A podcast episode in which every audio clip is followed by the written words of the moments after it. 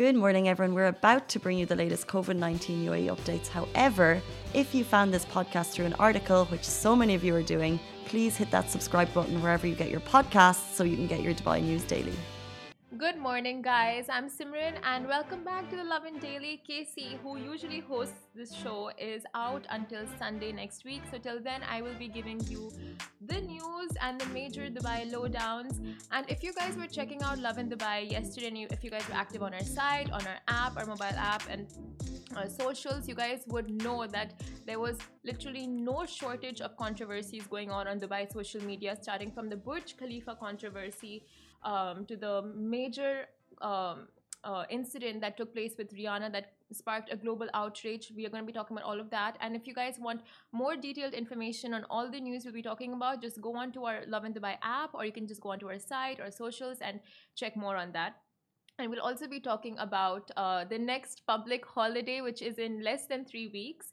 And RTA rolled out an amazing initiative for their bus drivers and their employees, which is very very sweet and considerate of them so we'll be getting more into that as well so diving right into it Rihanna's lingerie brand is facing major backlash for using sacred Islamic texts in a runway show. So on Friday, Rihanna released the virtual runway show for her Savage X Fenty lingerie collection, which initially gained a ton of praise for inclusivity of models of all sizes, race, color, but things took a turn for the bad really fast when viewers took notice of the insensitive background track Doom by uh, Coucou Chloe that sampled the Hadith. Now, uh, the Hadith is a sacred Islamic text. So, for those who aren't aware, the Hadith is a written record of the sayings and actions of Prophet Muhammad and is considered in- incredibly sacred to Muslims. Now this track that was remixed with the Hadith, so the song which was had the remix of Hadith playing in the background, um, was used in the background of a show that was very bold and very provocative.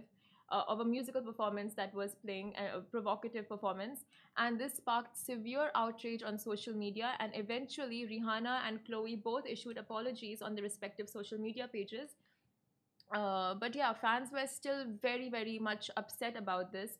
And people also went to dig out her past uh, pictures from back from uh, back in 2013 when she came to Abu Dhabi and she went to the uh, Abu Dhabi Grand Mosque, the Sheikh Zayed Grand Mosque, and she just got into broke out into an impromptu photo shoot. And people and she ended up sharing those pictures on her uh, social media. At the time, it was it was um, liked and shared and it, it was the aesthetics were really good. Like the aesthetics of the picture do look nice so people at the time had no issues. But now bringing it out and putting it into correlation with this people are just like you know religion is not your aesthetics. So um, it, it's not sitting well with people at all for uh, obvious reasons. And but i think this incident the kind of magnitude um, of this uh, issue with rihanna it turned out to be I think stars and artists and singers might take notes from this and they might be, you know, going forward, they'll be extra careful in the way they present cultures and be sure not to exploit religion and different people's cultures because people are expressing their uh, people are expressing their sentiments very strongly on social media about this. We're going to take a short break. We'll be back with you after this message. Lovin Extra is here. This is the new membership, and while absolutely nothing changes for our readers, extra members get access to premium content, exclusive competitions, and first look for tickets and access to the coolest events across the city, and Lovin merch. If you subscribe right now, a very cool Lovin Red Eco Water bottle will be delivered to your door.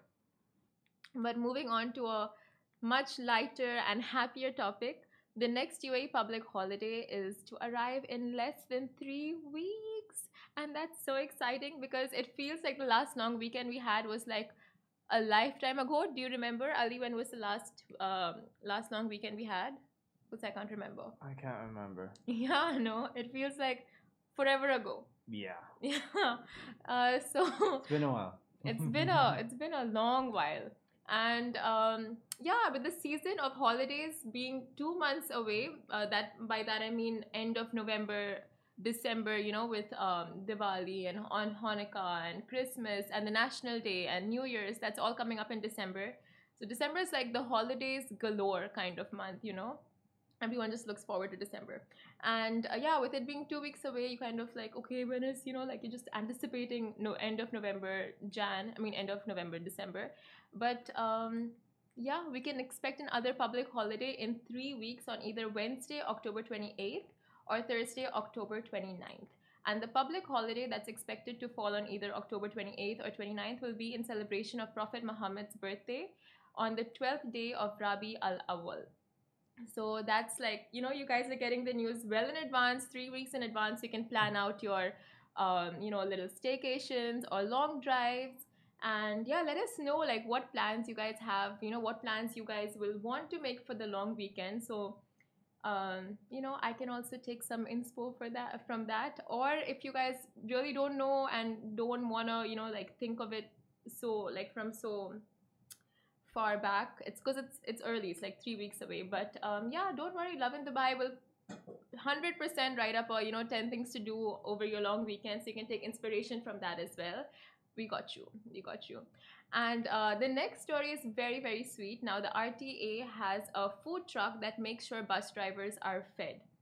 Now the rta has um, now stationed a food truck at the al awir bus depot for bus drivers and other employees to fit in easily with uh, so this this uh, food truck that's there it's gonna the schedule is made in such a way that it fits in easily with the tough schedules of the drivers and employees the food truck will be functional 24 7 in three shifts. Now rta's food truck was stationed so the basic needs of these employees are taken care of without any hassle. This also means it can help employees reduce or eliminate the time it, it takes for them to search for food after and outside work and as Lovin Dubai's newest writer Surbi wrote, this is a wholesome step taken by the RTA, and it's a great thing to see companies taking such good care of not just their customers but their employees as well. Because I mean, you can never go wrong. Of uh, you can never go wrong for being considerate towards your employees. It just adds to the ethos of your company. And RTA, you do not need to hear this from me, but um, that's a great initiative. So great job. Uh, yeah, and a shout out to Petra. Happy birthday, Petra. She is part of a Lovin Dubai team. And yeah, so happy birthday to you. And well, that's all for today. Let me know in the comment sections if you guys have any questions, and we'll be quick to reply to anything. Let us know about your uh, what you guys want to do over the weekend as well, the long weekend, and maybe this weekend, but that we can talk about tomorrow. But yeah, I'll see you guys same time tomorrow, 8:30 a.m. on the Lovin Daily. Bye. Guys, that is a wrap for the Lovin Daily. We are back same time, same place every weekday morning. And of course, don't miss the Lovin Show every Tuesday where I chat with Dubai personalities. Don't forget to hit that subscribe button and have a great day.